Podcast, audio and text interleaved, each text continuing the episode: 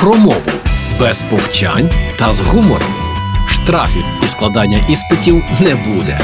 Програма Мовний патруль на Радіо Перше. Вітаю на Радіо Перше. Мене звати Лілія Криницька, і сьогодні у мовному патрулі поговоримо про поширені помилки в українській мові. Їх багато, звісно, але розпочнімо з цих. Це ще пів справи. Сказати легко. А от як писати слова з пів це одвічне питання. Нагадаю, що з 2019-го у нас новий правопис, згідно з яким майже всі слова з пів пишуться окремо. Тож забуваємо про піввідра одним словом, пів Африки через дефіс і пів їжака з апострофом. Та вчимо нові правила. Наступна помилка: з мого вікна відкривається крутий вид. Слово вид є в українській мові, але воно позначає гатунок предметів чи явищ, вид продукції, вид лірики тощо, одиниці класифікації представників флори і фауни, пустельні види тварин, види рослин для дому або граматичні категорії. Вид дієслова, наприклад. У нашому випадку треба замінити вид на краєвид. І буде так: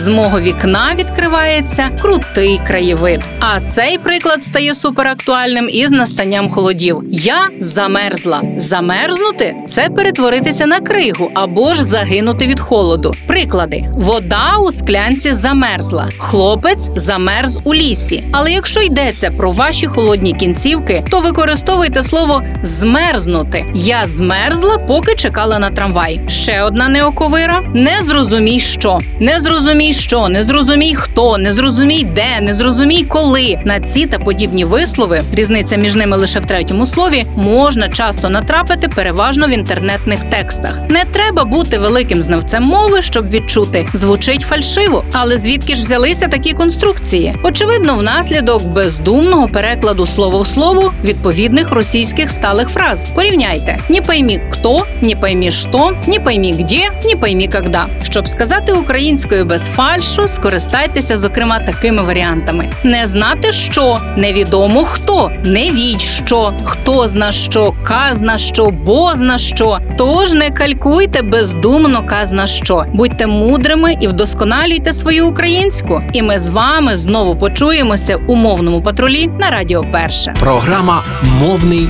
патруль на Радіо Перше.